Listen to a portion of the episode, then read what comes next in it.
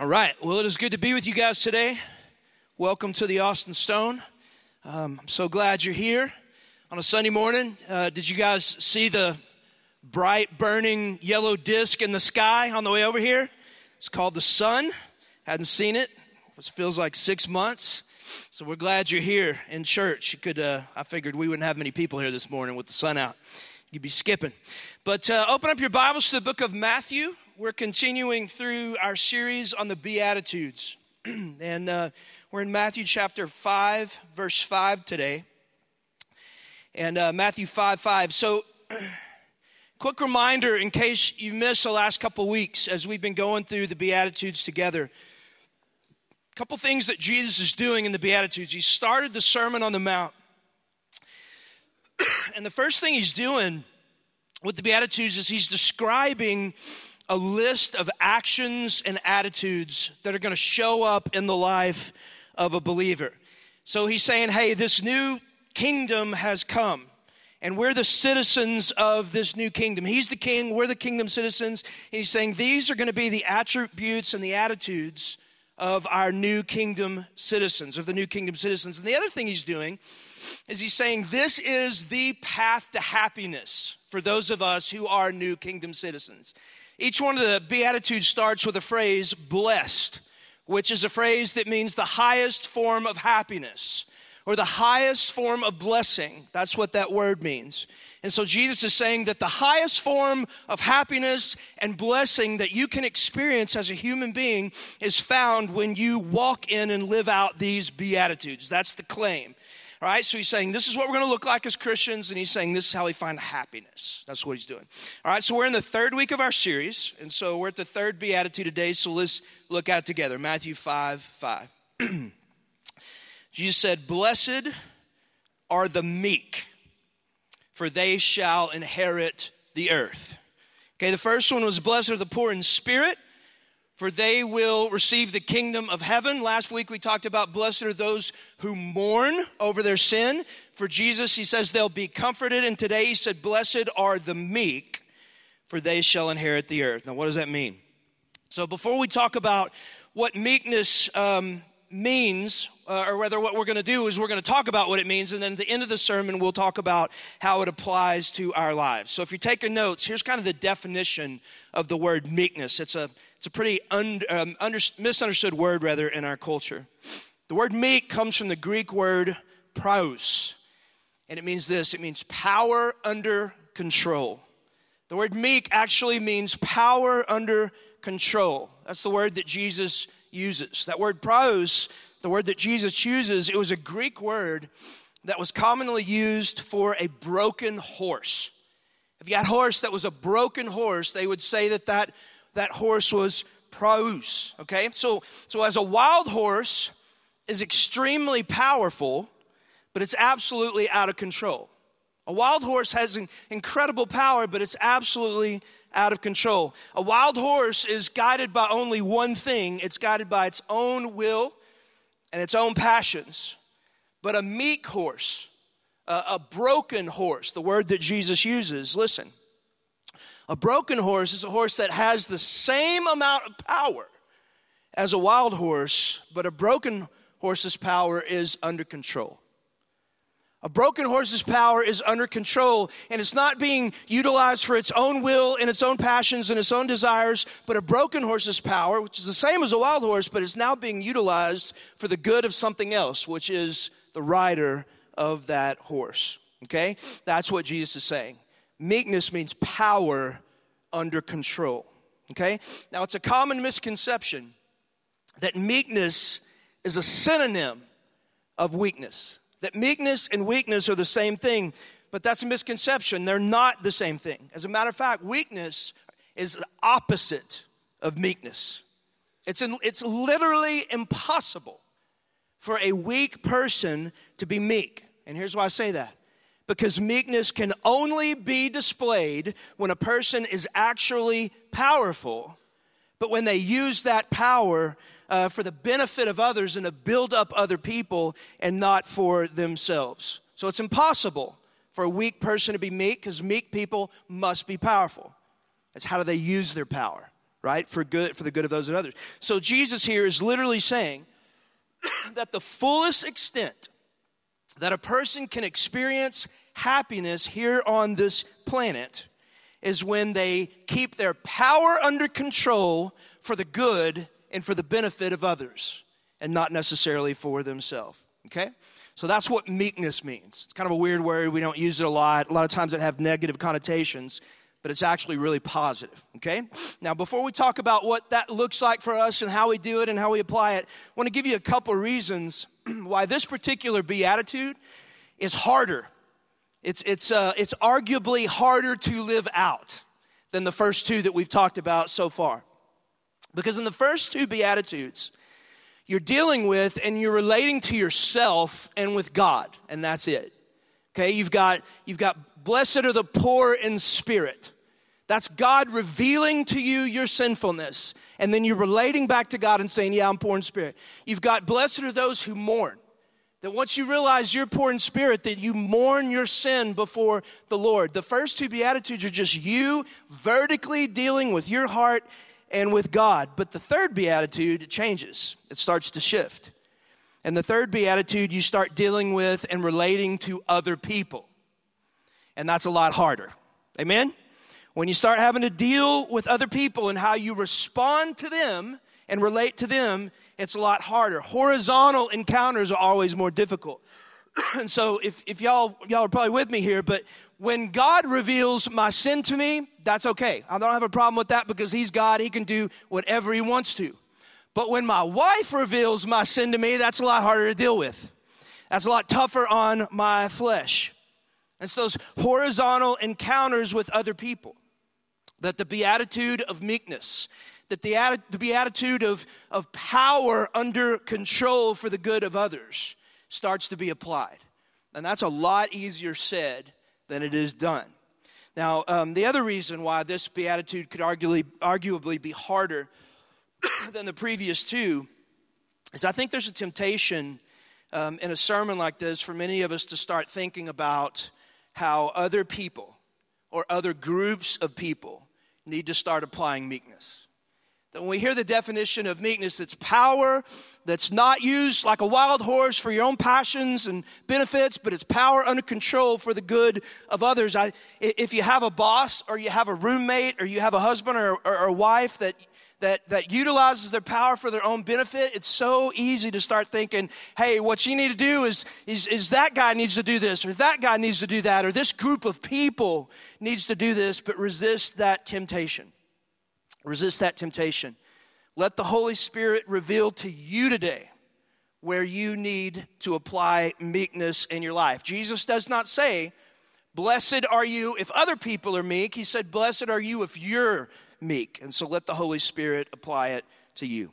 okay, so I want to begin by kind of, when I'm describing what this is going to look like in our lives, meekness, I want to talk about what it's not. What meekness does not look like. And so, if meekness is power under control for the benefit of others, then the opposite of meekness would be uncontrolled power or power that's used primarily for your own benefit. Okay, so someone that's showing a lack of meekness could be as simple as somebody that loses their temper, or it could be as extreme as somebody like Hitler. Okay, you've got Hitler back in the 1930s that began to amass an incredible amount of political and military power. But what did he do with that power?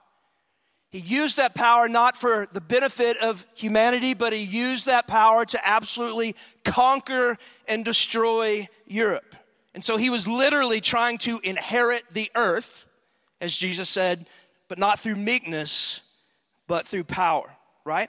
Now, hopefully, most of you guys aren't, aren't Hitler, so let's dial it back a little bit and bring it a little closer to home. Here's what, here's what meekness is not.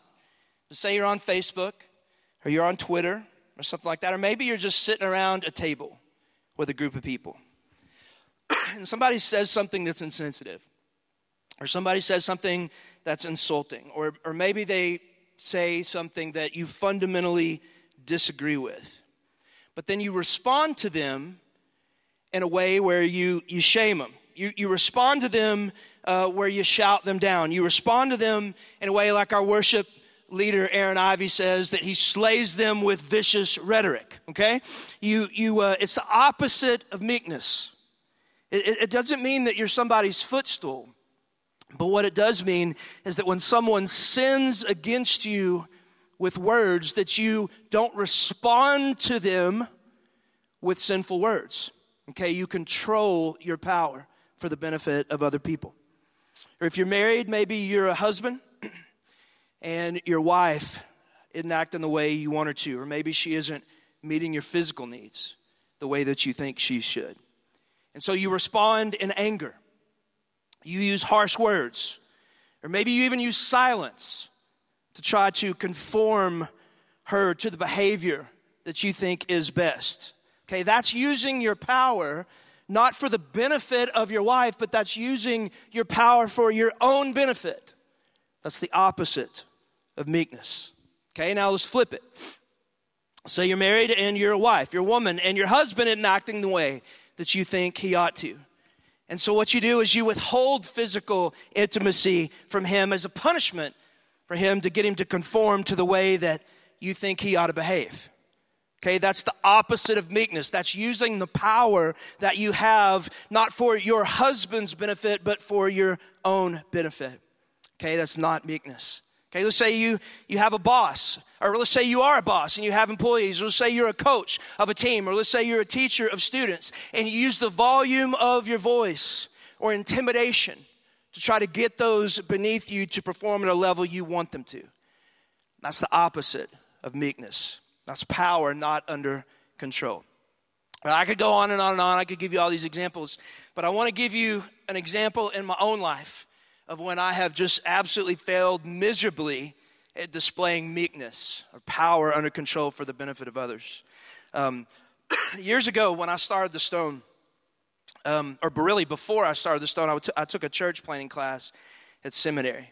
And um, I had been praying for a couple years about the opportunity to plant a church, but I was just kind of waiting for God to open the door. And what I did is I took a a church planting class at seminary. And it was during that church planting class at seminary, and after I'd been praying for a couple years, we assessed for church planting. They did this test for church planting. And I scored really well on it. And so the professor of the class said, Hey, man, I want you to know you scored really well on this church planting assessment test. I'd like to take you to lunch.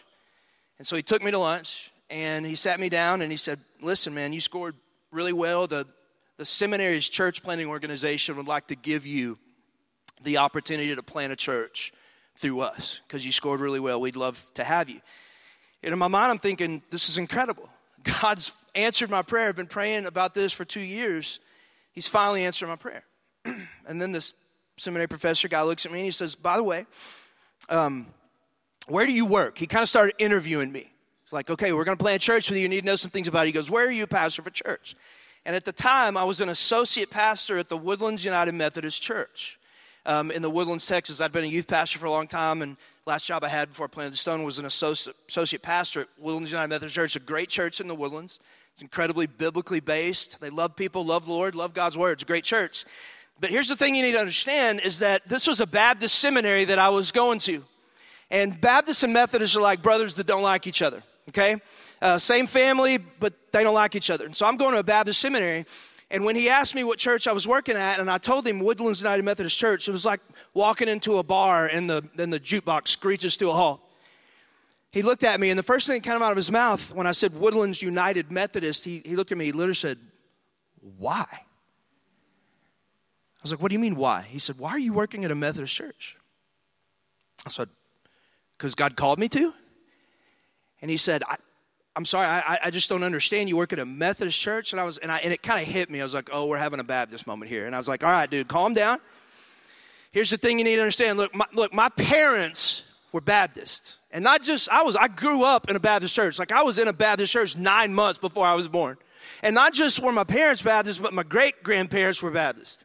Uh, and not, not, true story. Not only my, my my grandparents were Baptists, but my great grandparents were Baptists. We've been tithing for a century to the Baptist church, right? And then I was working at the time, uh, Chris Tomlin, famous worship leader, was working with me at the Woodlands United Methodist Church.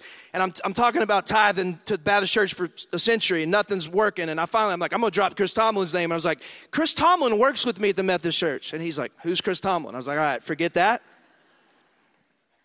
Long story short, he withdrew the church planting offer on the spot. He's like, Man, you work at a Methodist church. I'm sorry. M- mistake. Shouldn't have done that. And I was absolutely heartbroken. Well, long story short, just a really short time after that, I, I got offered church plant um, through a different Baptist organization, and we planted the Austin Stone here in Austin. and in a short time, our church, Austin, became one of the fastest growing churches in the United States. For a while there, it was in the top 10 of the fastest growing churches in the country. And a couple of years after that, we were still growing like crazy. We were up to like 4,000 people. And um, I was getting asked to speak at all these conferences all over the place. And I was speaking at this conference in Dallas. This is probably four years after this incident with my seminary professor. And I preached a sermon. I don't remember what I preached on. And I walked off the stage and was kind of standing there talking to people. And I look up, and this guy was walking towards me. And it was the seminary professor. He was coming towards me. And in my mind, I'm thinking, it's about time this cat is coming to apologize to me for the great error of, of not choosing me as a, as, a, as a church planter. This guy's going to come and repent in dust and ashes. That's what's going through my mind. And um, now, what I'm about to tell you that I did, y'all need to remember that this was a really long time ago. Um, I was young and I was dumb and I was arrogant and I told this story about 10 years ago, a different sermon here at the Austin Stone. True story. I got an email that week that somebody's like, I, I got to leave the church. you know, if you're that bad of a human being, I'm, I'm out. So please know that I've repented deeply of the sin that I'm about to confess to you and don't leave the church. All right. Um, but this guy's coming walking up in my brain. I'm like, okay, he's coming to apologize because he realized the error of his ways. and he walks up to me and he says, Hey, my name's so and so. And I just want to let you know that was, that was a great sermon. Thank you so much. That was really helpful for me. And it hit me. This cat doesn't remember me. He doesn't even know who I am. And so I look at him and I said, Do you remember me? And he's like, No, no, no, no. Have we met? and I was like, And this is where it gets bad. So put your seatbelt on. I was like, Yeah, as a matter of fact, we have. I said, Man, I was in your church planting class in seminary and you offered me a church plant, but then you withdrew it because I worked at a Methodist church. And I said, Your organization could have had the Austin Stone. Big mistake, huh? And I turned around and walked off. I know, it's really bad. Years later, a couple years later, I, I, prof- I saw the guy again. I profoundly apologized to him. I really did. I said, Man, I was so arrogant. I'm so sorry. Please forgive me. He was incredibly gracious. But that's the opposite of meekness right? It's, you see, the power dynamic in a way had changed. but what I did with that change of power dynamic is, is I used my position, so to speak, of, of power and authority at that point to shame him, you know, to, to, to put that guy in his place, so to speak, instead of honoring him and using that power for his benefit or good. That is the opposite of meekness, and it was a big, fat, ugly, disgusting sin. You ever done anything like that? Most of us, if we think uh, about it long enough, have. and when I think about that day, and when I think about how I acted toward that guy, it horrifies me. Because honestly, in that moment, my behavior was about as far removed as Christ like behavior as I think you can possibly get. as a matter of fact, um, when we act, I want you to hear this. When we act in a way that's in the opposite of meekness, it's not just in ungodly, it's arguably downright satanic. And I'll show you what I mean by that. With the exception of the Trinity, the Father and the Son and the Holy Spirit, Satan is the most powerful being in the universe. Okay, with the, with, besides God, he is the most powerful being in the universe. He's not as powerful as God, but he's under the Trinity, the uncreated one. he is the most powerfully created being in the universe. Okay? Um, before he fell in the angelic world, he was even more powerful than the archangel Michael. And scripture teaches us that he's beautiful. Kind of the pictures we see in the movies are not true. The, the Bible describes him as beautiful.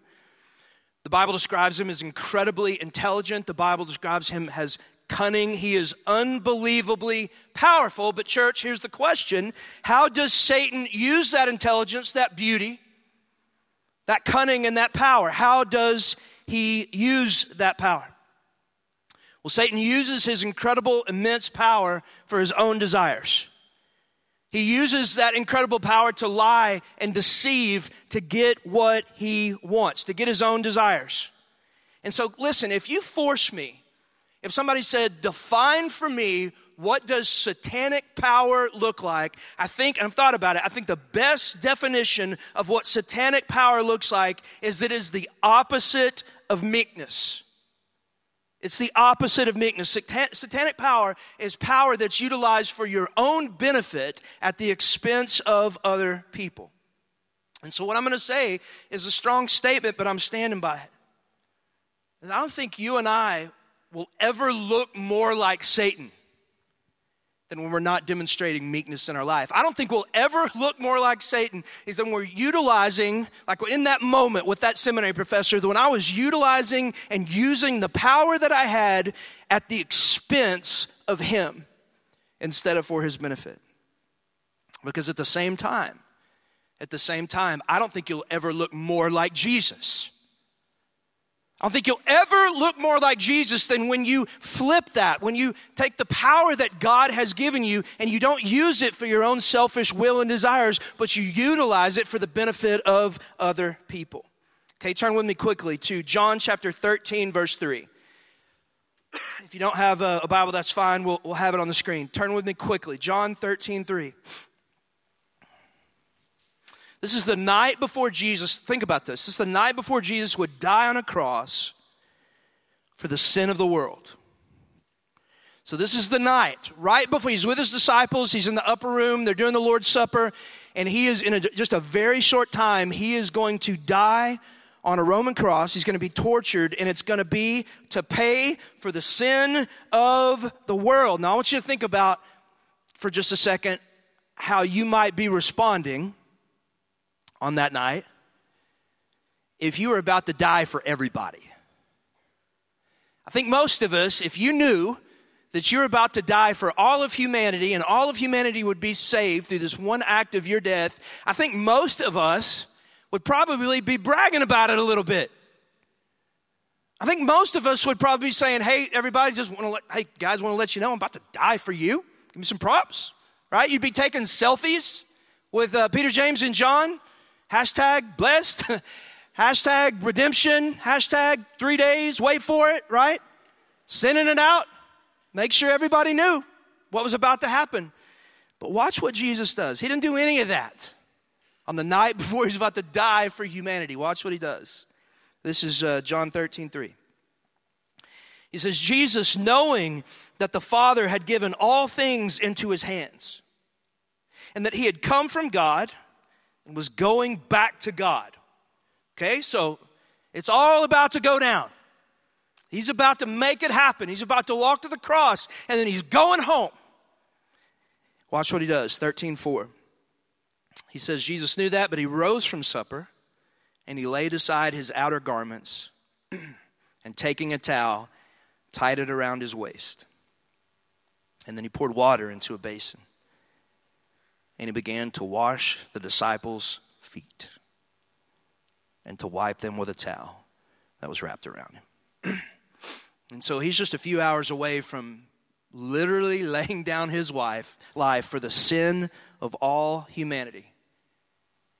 And yet, the king of the universe, the creator of the heavens and the earth, in one of his last acts, gets down on his hands and his feet He's get down, he gets down on his knees and he takes off his outer garment and he did a task that was re- reserved for the lowest servants of that society. He washed their, he took their filthy, nasty feet and he washed them.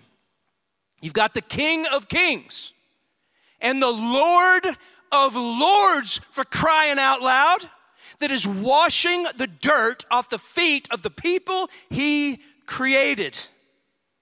It's one of the greatest displays of power under control utilized for the benefit of others in the history of the world.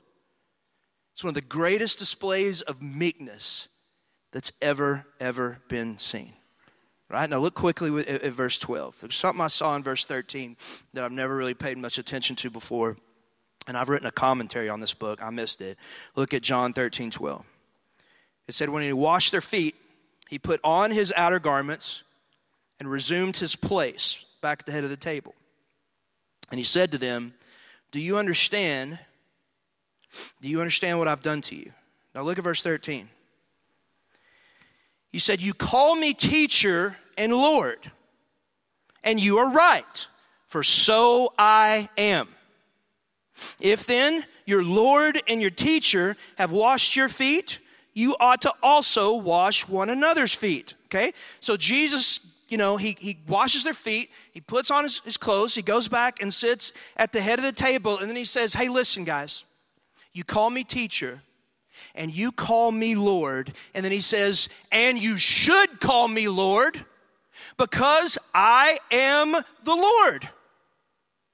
He says, I am the Lord. He's saying, look, if there is anybody in the universe that ought to have the right to utilize their own power for their own benefit, it's me because I am the King of Kings and the Lord of Lords. He's saying, You call me teacher and you call, call me Lord, and you're right because that's exactly who I am. But then he says, But if I'm the Lord, if I'm God, and I wash your feet, shouldn't you do the exact same thing? And then in verse 17, watch what he says. He says, If you know these things, blessed are you if you do them. So here's what Jesus said He said, Look, he said, I don't care who you are. If you use your power, not to exalt yourself, but if you use your power to exalt and bless others, you will find the highest level of happiness. That's what John or that's what Jesus said in John 13, 7. Where have we heard that before? In Matthew 5, 5. Let's read it again. Blessed are the meek, Jesus said. The highest form of happiness that you can find is when you utilize the power that God has given you to serve and to love and for the benefit of others. Okay, so in the same way, guys, that I don't think we'll ever look more like Satan than we're using our power to tear others down and to exalt ourselves. In the same way, we'll never look more like Jesus than when we take whatever power God has given us, whatever gifts, whatever talents, and we use them for the benefit and the exalting of others. Okay? That's what that means. Now, real quickly, what does he mean by we're going to inherit the earth? He said, Blessed are those who have their power under control, util- utilizing it for the benefit and the good of others, not for themselves, for they will inherit the earth. What does he mean by that? Okay, well, when he says you will inherit the earth, let's bring that verse up. Oh, it's there. He says, When you will inherit the earth, he's got, he's got two meanings there. He's got a future reality and he's got a current reality. There's a future reality that those of us who are Christians, that are poor in spirit, that realize that we have no good that we can offer God, and the only way we're saved if God intervenes. Blessed are those who mourn, that when we realize our absolute complete sinfulness, we mourn over our sin before the Lord and He comforts us. And then the result of that poor in spirit and that mourning over sin is it produces a humility in us, a meekness in us, where we get to the place that we just want to use our power not for ourselves, but for other people. And he says, if that's you, if that's who you are, he says, they, those are the people that are meek. He says, they will inherit the earth. He's talking about a future reality, and that future reality is the new heavens and the new earth. It's the new heavens and the new earth. Scripture teaches us that when Jesus comes back, that he destroys the current heavens, he destroys the old earth, the current earth, and the Bible says he creates a brand new earth, which is really cool. He creates this brand new earth, and it's an earth without sin. It's a brand new earth with, without disease. It's a brand new earth without conflict or without death. It's a brand new earth with no hurricanes or no flooding or no, no war or poverty or racism or famine or Twitter or cats. Amen. Do you know that the cat's the only domesticated animal that's not in the Bible? Go study that for yourself. It's not going to be on the new earth. I'm just kidding, it might be. But they'll be redeemed, praise God. And he's saying that those who utilize their power on this earth to conquer and to dominate are going to have no inheritance in the, in the new earth. But he says those that use their their power, their meekness for the benefit of the others, you're going to receive as an inheritance that brand new earth. The scripture says you'll reign with him. And I don't know what that looks like, but that sounds pretty cool to me. So there's a future reality. we'll start landing the plane here. There's also a current reality. There's a current reality. When he says, Blessed are the meek, for they will inherit the earth, Jesus is again kind of reiterating this idea that the highest and the greatest path to blessing and happiness is found through meekness. That he's saying that you, you actually will experience the highest form of human happiness when this comes out of your life. There's a there's an inheriting, there's a receiving of your earthly your godly earthly desires, he's saying, not through amassing all this stuff for yourself, but, but using the things that God has given you for other people. It's like the old adage blessed are those who give more so than those who receive. That's what he's saying there. And for the last couple of weeks, we've been talking about how everybody on, in the whole planet is on this pursuit of happiness. And it's true. There's not a single person here. There's not a single person in Austin. There's not a single person in the whole world that deep down inside doesn't wish that they were happy, that they're blessed. If they don't, something's radically wrong. All of us really and truly love and desire happiness. Okay? And for the most part, what I'm realizing is that what the world does is they, they're on this pursuit of happiness but they try to find happiness by utilizing and using whatever power, whatever talents, whatever gifts, whatever influence that they might have to gain stuff for themselves, the best stuff that the world has to offer. We talked about it last week. Hashtag blessed, Lamborghinis, waffles. You know, we, we're, trying to, we're trying to find these blessings for ourselves by amassing things through our own power and talent and giftings and, and, and influence. But here's the question is it working? Are people finding happiness by massing for themselves things through their power and influence? Um, are, they, are they finding happiness there? And I think the answer is a resounding no. As a matter of fact, I think that people pursuing and trying to find happiness by utilizing the stuff that they have for their own benefit is actually producing the opposite of happiness in the hearts of people. I'm reading this book right now from uh, Senator, or excuse me, Senator Ben Sasse called Them. And it's not a political endorsement. Um, don't email me. It's, it's just, it's a book that a friend of mine recommended, and it's really good. And it's talking about how Americans on both sides of the aisle, why we're so unhappy and why we're at each other's throats. And like, what, what, what's the cause of that? And why there's so much unhappiness across the ideological spectrum in our com- country. And he argues that every, every so often throughout history, there's these cataclysmic events that utterly transform the way that we live. Some of them are for good and some of them are for bad. But in the book, he argues that with the invention of computers and the internet, that we're living through uh, one of those times of radical transformation that um, just it's a, it's a, it's complete radical transformation of our culture because of the digital age. And his point is that while the onset of all this innovation has made our lives easier than in any other time in history, that that same innovation is not leading us to greater connectedness or greater happiness, but that people are arguably, arguably more isolated and more unhappy than at any point in our history that any of us knows about. And so I've got a, just a quick quote that I want to read to you from the book. he said, We've, been, uh, we've become accustomed to instantaneous answers and moment to moment connectedness. That's talking about probably um, social media. The digital revolution is making possible what was unthinkable just 50 years ago.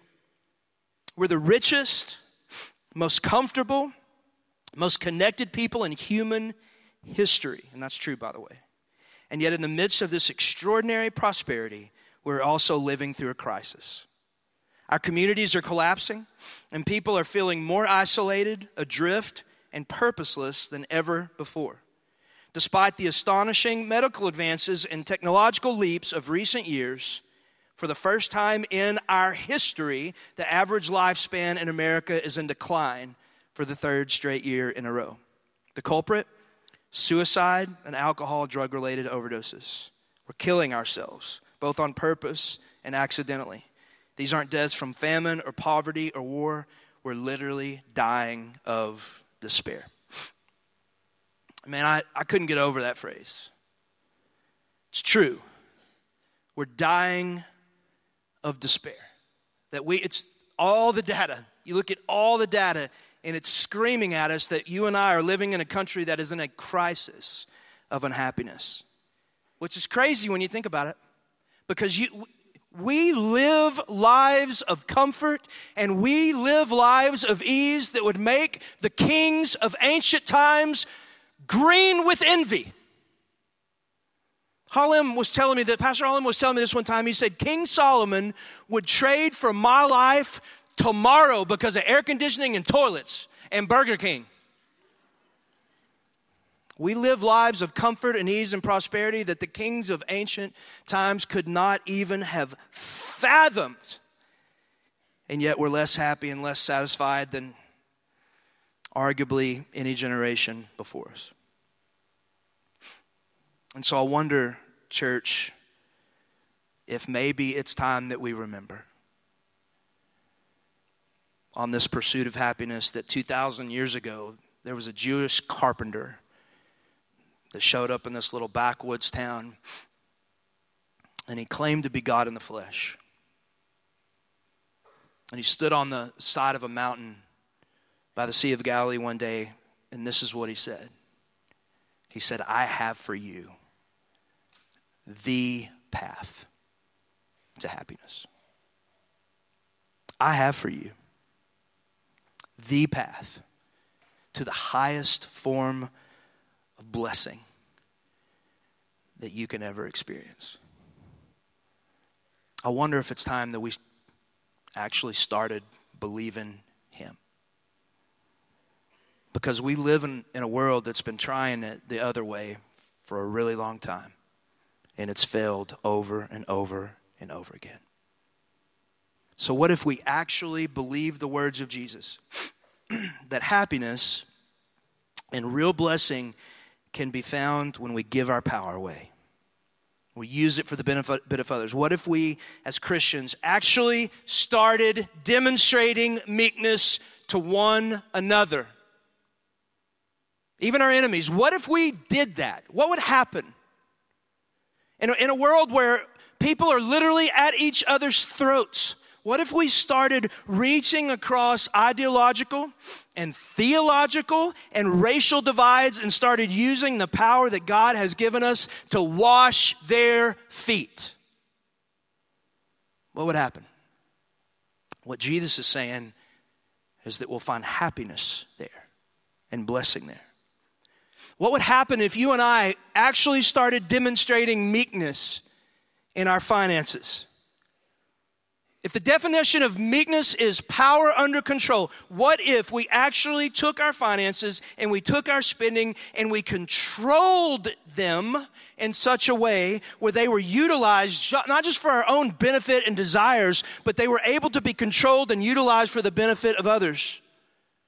Jesus says there's happiness there, there's blessing there in meekness.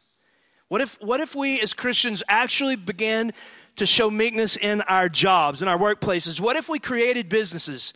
New kingdom citizens, what if we created businesses where the primary aim was not to enrich ourselves, but we used that opportunity and that power to enrich the lives of the people around us? What if we became leaders of whatever organization that we're in? What if we became leaders that use our talents and our gifts not to just advance ourselves, but we actually woke up every day with the goal and the aim to use that power to advance others? Jesus says there's happiness there, there's blessing there. What if we sought, this is a big one, what if we sought to, to demonstrate meekness to one another in our marriages?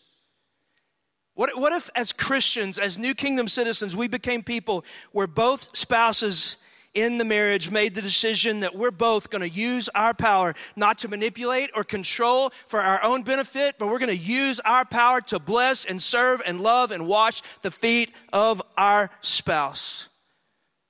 The promise of Jesus Christ, not me, the promise of Jesus is you will find happiness there.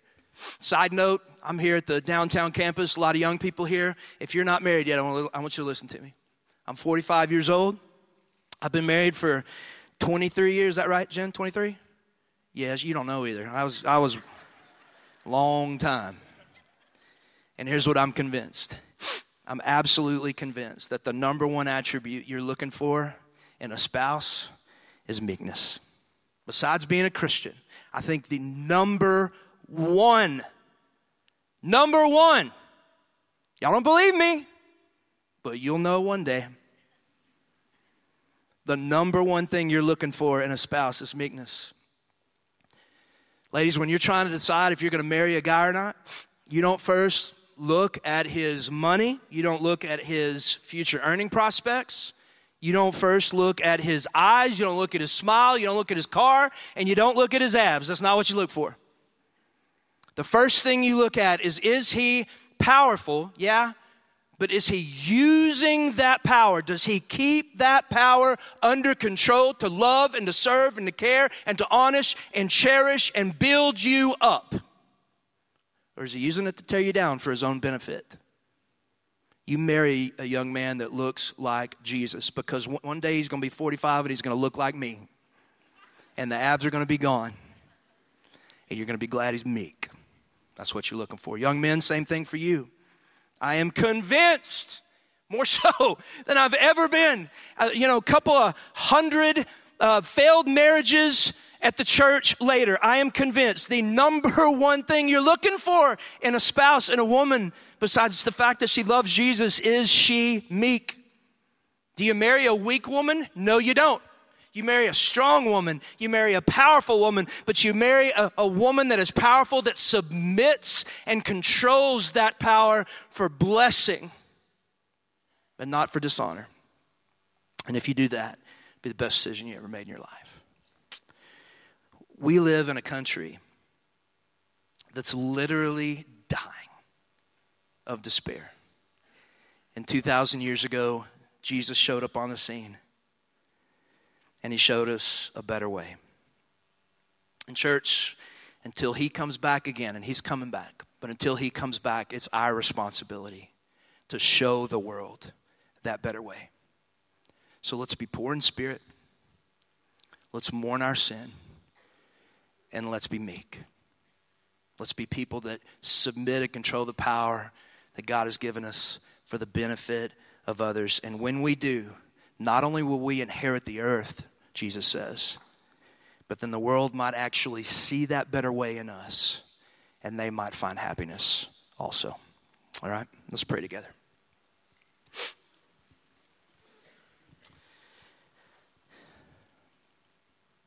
Father, I thank you for your word. I thank you for its power and its clarity. I'm always amazed, God, that 2,000 years after you said those words, that they still speak so clearly and powerfully to us. Father, I, I confess far too many times throughout my life I have not been a man of meekness. That if I have pursued happiness the way the world has, I've used my power to tear down and not to build up. And I thank you that I've already seen you at work in my life in that. Lord, I pray for anybody in the room that's in that same position that you would change their hearts. They would remember the night that you were about to die on a cross and how you gave us an example. And that we become people that wash each other's feet.